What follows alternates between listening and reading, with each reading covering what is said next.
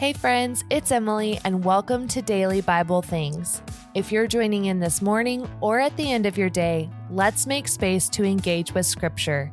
Go ahead and remove distractions and ask the Holy Spirit to help you notice and appreciate what's around you as you engage with today's passage.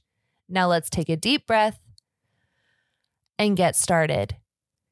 Today we're reading Psalm 51, verse 10, and I'm reading out of the NRSV. Create in me a clean heart, O God, and put a new and right spirit within me. Based on this passage, here is a question for you to think about. If you're feeling sad or did something wrong, how can you ask God to help you feel better? Keep this question in your heart and on your mind as you notice and appreciate what's around you.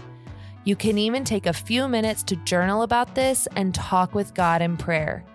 Our guided journal, linked in the show notes, can help you do just that.